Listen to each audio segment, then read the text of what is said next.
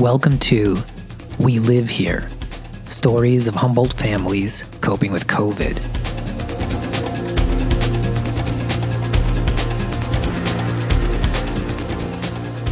What you are about to hear are lived experiences of struggle, of hope, of suffering, and of resilience as people give birth and care for young children during extremely difficult times. I'm Ronnie Swartz, the director of the Altruistic Behavior Institute at Humboldt State University.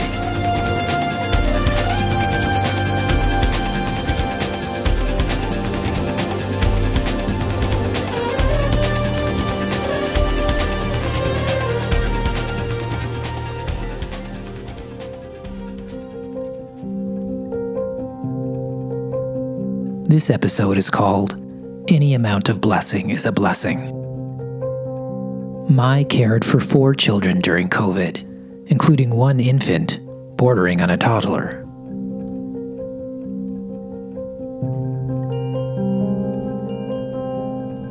The Hmong New Year, it changed a lot. We usually get family pictures in our traditional Hmong clothing um, but because of 2020, we didn't get it 2020. And then last weekend, we just got a, a, local photographer take our picture of us in our costume. So we used to go to yearly.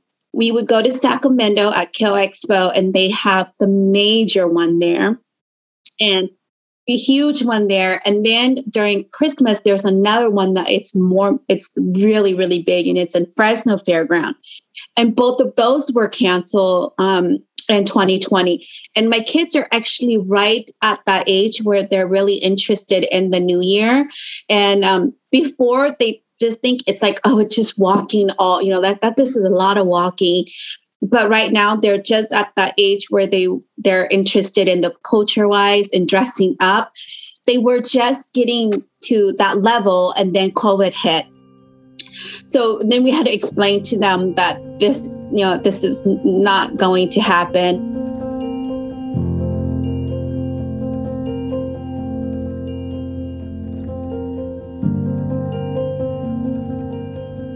because they're home. Actually, it's been fun because they've been learning certain things in Hmong, or like I'll be talking to them in Hmong, and, and I told them to. I say, "Oh, this is the perfect time for you guys to learn Hmong because Hmong is not their first language, and I think being home, they understand more now.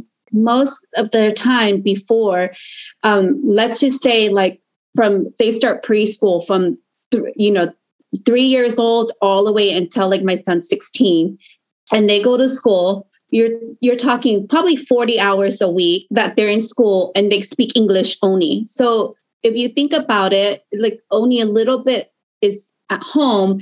And if they're home in the past even if we speak Hmong to them they would just look and they were actually whisper to each other like what did mommy just say? Like they would try to to help out from all three of their knowledge of Hmong, trying to combine to say what I just said to them.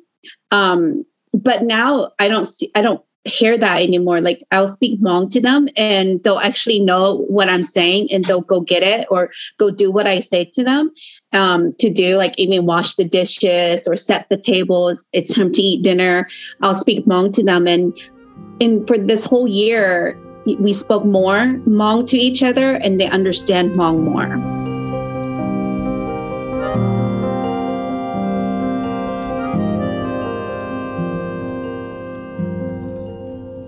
It was kind of hard because you know how they they were saying um, like oh, you know, COVID is um, it's from China, um, and so for a while there, it was hard. Like um, at the end of March, my husband and I both went grocery shopping and I have a mask and everything, and I'm keeping six feet away. But there was comments, um, and it, they were pretty rude. And I would tell my husband, I said, a lot of people are receiving this because one, because we're Asian. Two, because they think it's it, it's from it started in China, so they call it the China disease. And even though we're not Chinese, we are Asian, and and that's why this is happening. And so we we stayed pretty far away from um, everything because of that. We didn't go out. we were in, in kind of feared. Um, at the beginning, we didn't want to walk around. We um, we kind of hide for three months. But after three months, I realized, you know, this is not going away, and, and we're not we're not hiding. We need to um, get out there more, and, and we can't be like this.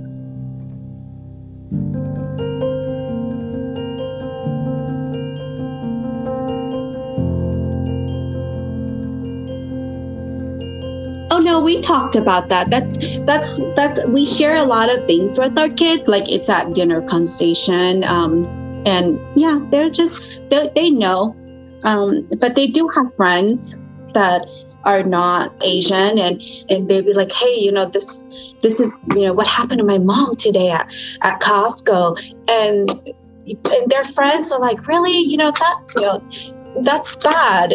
Sorry that happened and so they know. And I said, there, there's a lot of bad, but there's also a lot of good.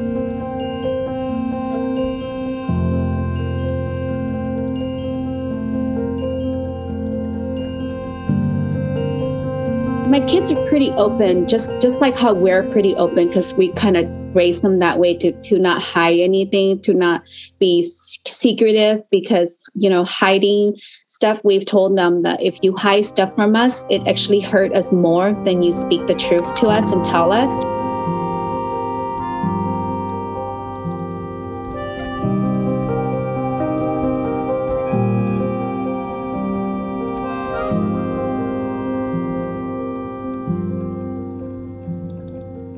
it's everything yeah it's everything from the dining room you know like if i'm doing work from home um, it's in the dining table.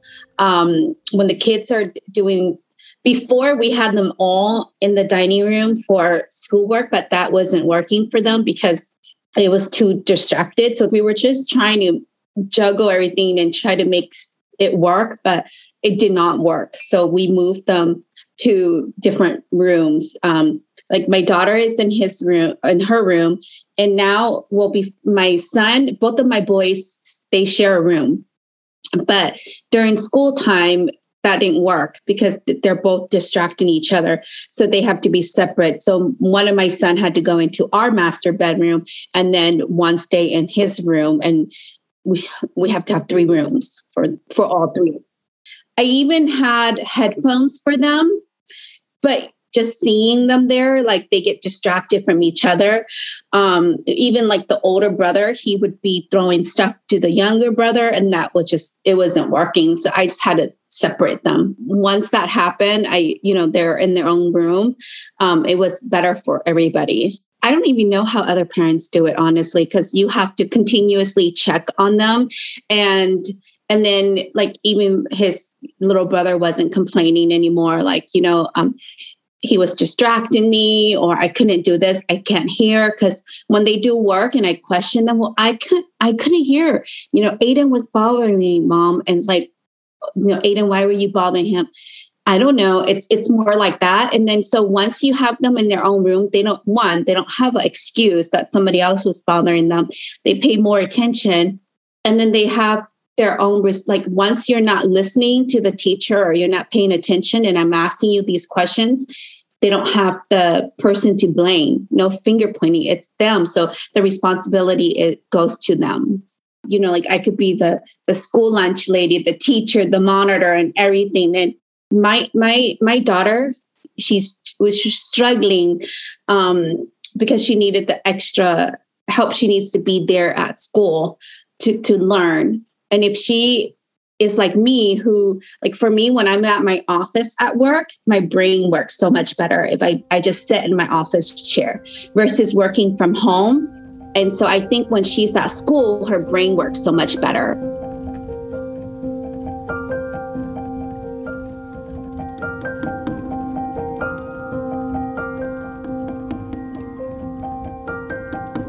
It made them grow, you know, as a human, and and that's good. But in short term only. In a long long term, it start getting lonely. Um, you become like what's what's that movie where the where he's stuck on the island cast away. So it's kind of started being like that, you know, like everything in your in the room would start becoming your classmate and then you start getting distracted and and and, and also being at home too they i find that they're always hungry. They always have to go to the bathroom and they're always thirsty.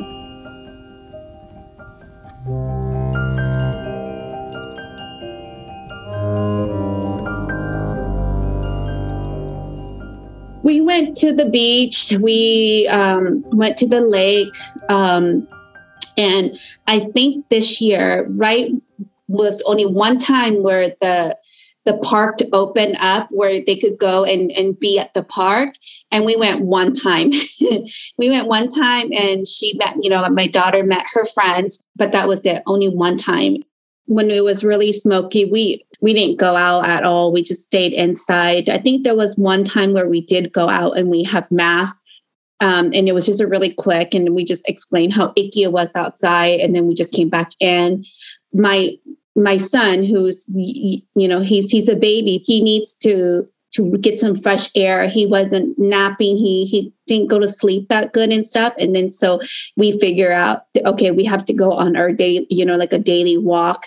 Uh, get out for 30 to 45 minutes and we started doing that probably like four to five months in and and he started and we noticed that he'd start sleeping better he um he will actually a, happier person or happier little kid versus being all angry and just needing our attention clingy.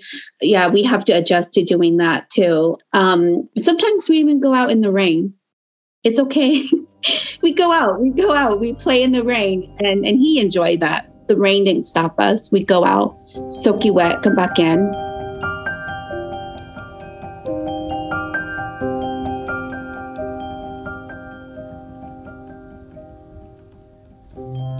but then we grow our own f- uh, vegetables and stuff in the back. So during um, COVID and everything, the kids helped with the garden and everything too. They uh, had their own vegetables. They kept their eye out on which one it, that's theirs, and they're responsible to water and take care of. And then, yeah, and, and cooking and uh, using the stove, and they grill their own steak and how to make you know breakfast and all that so yeah we we've learned a lot like hands-on stuff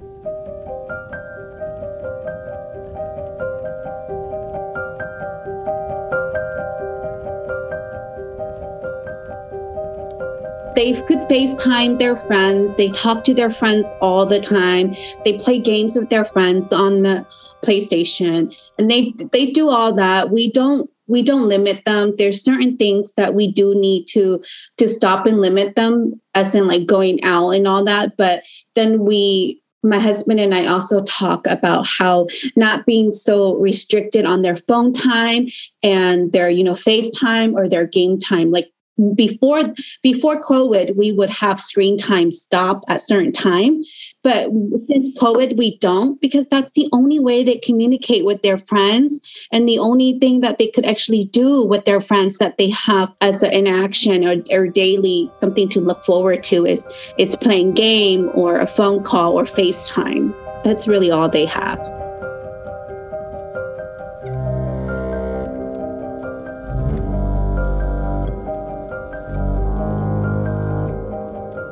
It was really hard. They're they're old enough to know about germs and it, what's new. You know, I mean, wash your hand before you eat. Don't touch your face. Don't touch your eyes. You know, so to tell them you can't go to school and and now you have to be careful and wash your hand. Well, what's new? Like we always done that. So and you you know like if you're sick you stay home you have a temperature you stay home but for for them they know and with my kids we talk to them and like it's a natural conversation. We don't wait and and and we don't scare them. You know it's it's something that's not um it's not we're like oh no it's it's it's covid it's it's a disease or it's not like we just kind of it's just goes into our dinner conversation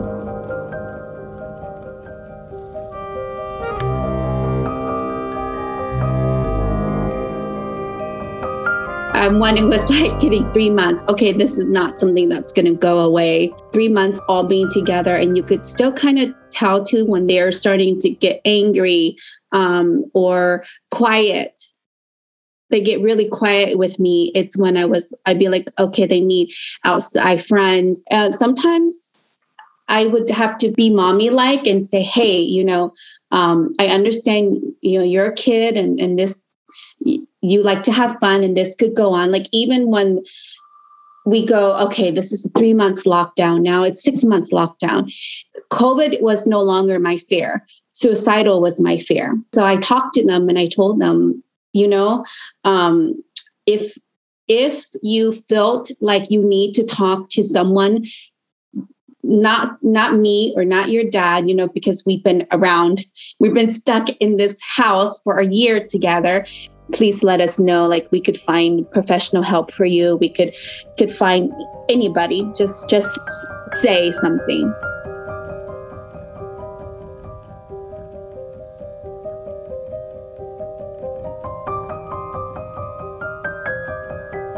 But one of them contacted all the moms and said, Hey, I have girls who wants to do pen pal. And pen pal was my, you know, like my generation, my age, pen pal, snail mails and stuff. And so, and I told my daughter, I said, Hey, is that something you're interested in? Because you could write. I would get you the supplies. You could write letters. You could do stickers. You could make your envelopes all good and stamps and everything and, and do pen pal and she she did that and so she got a new friend and um way across the, the state. And so she did pen pal. She really, really liked writing her thoughts down and then sending it off um, versus someone who could be her friend that's at school that already knew a lot about her, that know what Humboldt County is like already. But no, with this friend, she gets to explain the beauty of Humboldt County, um, places she visit, like you know just the ocean how oh today's sunny and we went to the ocean and then oh wait but then tomorrow we're going up to the snow. You don't you don't really get that in in in, in, in certain state you know?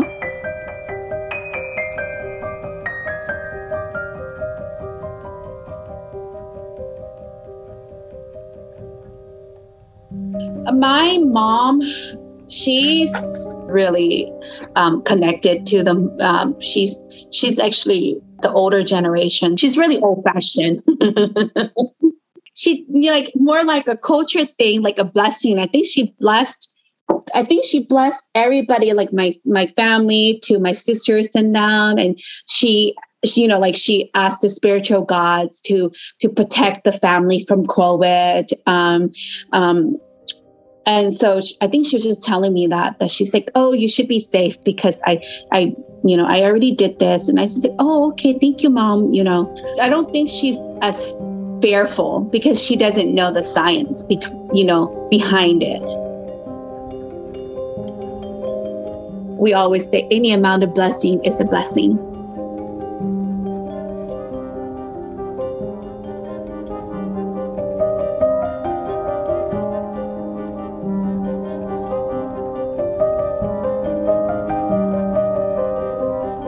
This episode of We Live Here was produced by Ronnie Swartz. Support for this project was provided by an Adverse Childhood Experiences collaborative partnership with First Five Humboldt and the Humboldt County Department of Health and Human Services. Sharon Swartz served as the Early Childhood Education and Development Consultant. Francois Kay prepared the Spanish language track. We Live Here took inspiration from We Are Your Community, Aaron Youngblood Smith and Amy Matheson's effort to increase visibility of African American HSU students. Sydney Wilson and Jessica Golly helped with a previous attempt to circulate We Live Here stories from the Humboldt Bay community that was brought to a halt due to public health restrictions. Humboldt State University is located on unceded ancestral Wiyot land. To learn more, visit the websites of the Wiyot tribe, Blue Lake Rancheria, and the Bear River Band of Rohnerville Rancheria. Sincere thanks to Mai for sharing her stories of caring for family during COVID with me and with us because we live here.